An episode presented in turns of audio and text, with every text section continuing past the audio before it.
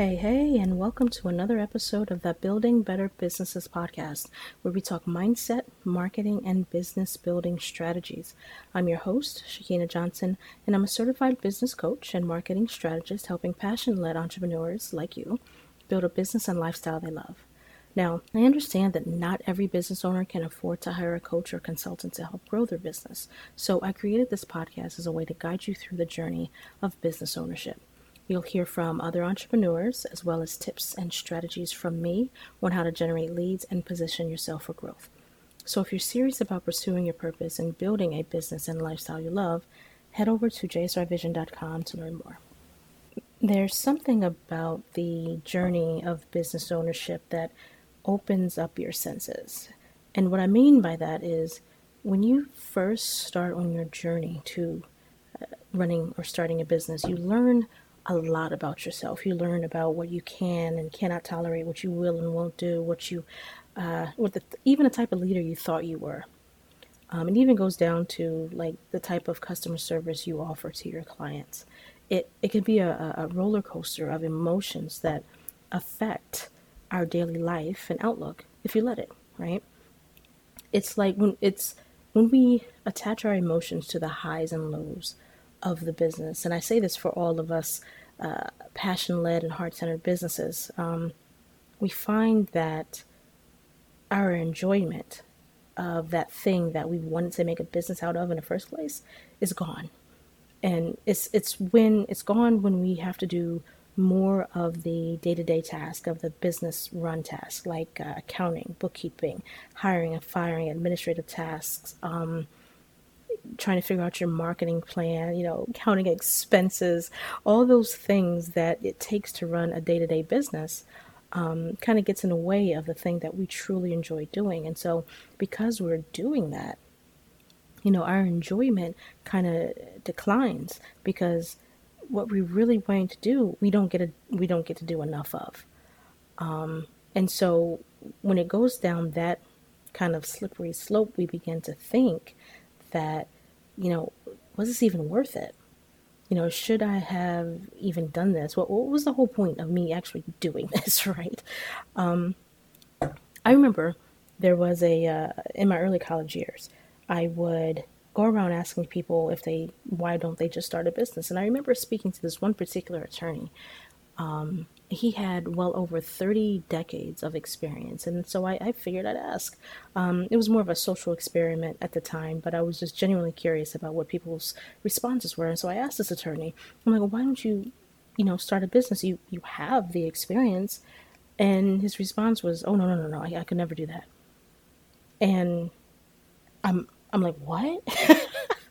you know, I'm in my early 20s trying to figure out you know, why would a person like himself not want to start or run a business? And I didn't realize it until much later, but um, it, it, just boggled my mind. Like I'm, I'm in my 20s, going through college, and I have every intention of opening and starting um, a business after I graduate university. And here is this attorney who is in the legal industry well over three years, who has more than enough experience, um, well known in the community.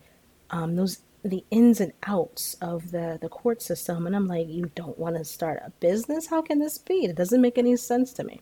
But then, after I graduated, and I decided to become a freelancer and start, you know, my own business, I, I realized that, you know, there is a lot of of work in it, right? There's a lot of work that goes into becoming a business owner. And maybe that particular attorney didn't want to go through the process, right? Because he was already working for somebody else. He had everything out, everything planned for him, and he didn't have to think about it. He had to just show up. And so somebody else had to find a client. Somebody else had to, you know, think of the bookkeeping, accounting, and expenses and the cost of just doing business and you know someone else was paying his benefits someone else was you know paying a salary um, in, in a sense. And so, you know, there's a lot of things that really go into uh, running and starting a business. Some people just aren't up to the task. And that's kind of what I resolved um, that too. Uh, for all those people that I asked, it was, you know, I just I just don't want to. Um, and in a way, I figured at, at first, I thought it was uh, being a sense of just being lazy, right? But as I started to obtain a little bit more knowledge and my, I started to grow more and expand more, I realized that it's not laziness per se, it's perhaps they know the work involved in doing that, and I just didn't know any better. But there's a lot of sacrifice, a lot of sacrifice and, and things you have to consider. But um, the journey of, of business ownership is really a self discovery. It is you learn a lot about your personality and the things that you um, are willing to put up with. And I remember starting out very, very early on in my business thinking, oh, yeah, I got this. The confidence was there, the, um, everything was there. I thought I had plans, I had everything laid out. But then as things went on, I realized um, there's some things I just wasn't aware of. And when I had hit had hit a failure point in my early years, um, because it didn't go the way that I planned, and so I felt like a huge, huge failure.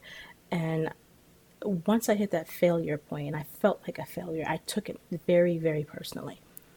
Um, and I eventually bounced back. But during that time, I went through, which I consider a, a bout of depression. Um, I stopped doing the things that I, I enjoyed doing. Um, I didn't pursue those things that I enjoy doing anymore. And I thought to myself, you know, was it even worth it? Am I even doing this the right way? Is there, you know, maybe I'm not supposed to be doing this. And, but at some point after speaking to like my husband and my family, it, it, it dawned to me that, you know, everybody goes through this. I'm just going to have to suck it up and move on. And, you know, once I hit that realization, I was able to, you know, turn around and make a, a different path for myself. But, you know, for new business owners, it's, it's something similar, right? Um, there's always going to be something that you're not good at. There's always going to be something that um, you fail at. Um, and, and what we have to do when those moments come to us and present themselves to us, and their opportunities really, we can't take it personal. You have to take the lesson from it and move on. And once you do that, you're ahead of the game. But you know, it's it does take some getting used to. So, um, you know, that journey is it's it's a hell of a ride, right? And you know, there's so many things you can do to try to avoid it, but it's going to come one way or another. And you just have to be there and, and know enough that, to say to yourself, this isn't the end, and just kind of keep moving. But you know, this is a perfect segue into, you know, if you're a new business owner or a new CEO and you have been doing this a few years, I'd love to hear the hear about your journey and your story. So if you're interested in being a guest on my podcast, please go to jsrvision.com and go to the contact us tab and just kind of and just reach out. Um, again, love to hear your story, but you know that you know that that wraps up another episode of uh, building better businesses. So if you are wanting to connect with me further or would like more information about my services, programs, or membership program, just head on over to jsrvision.com. I look forward to connecting with you there. Take care.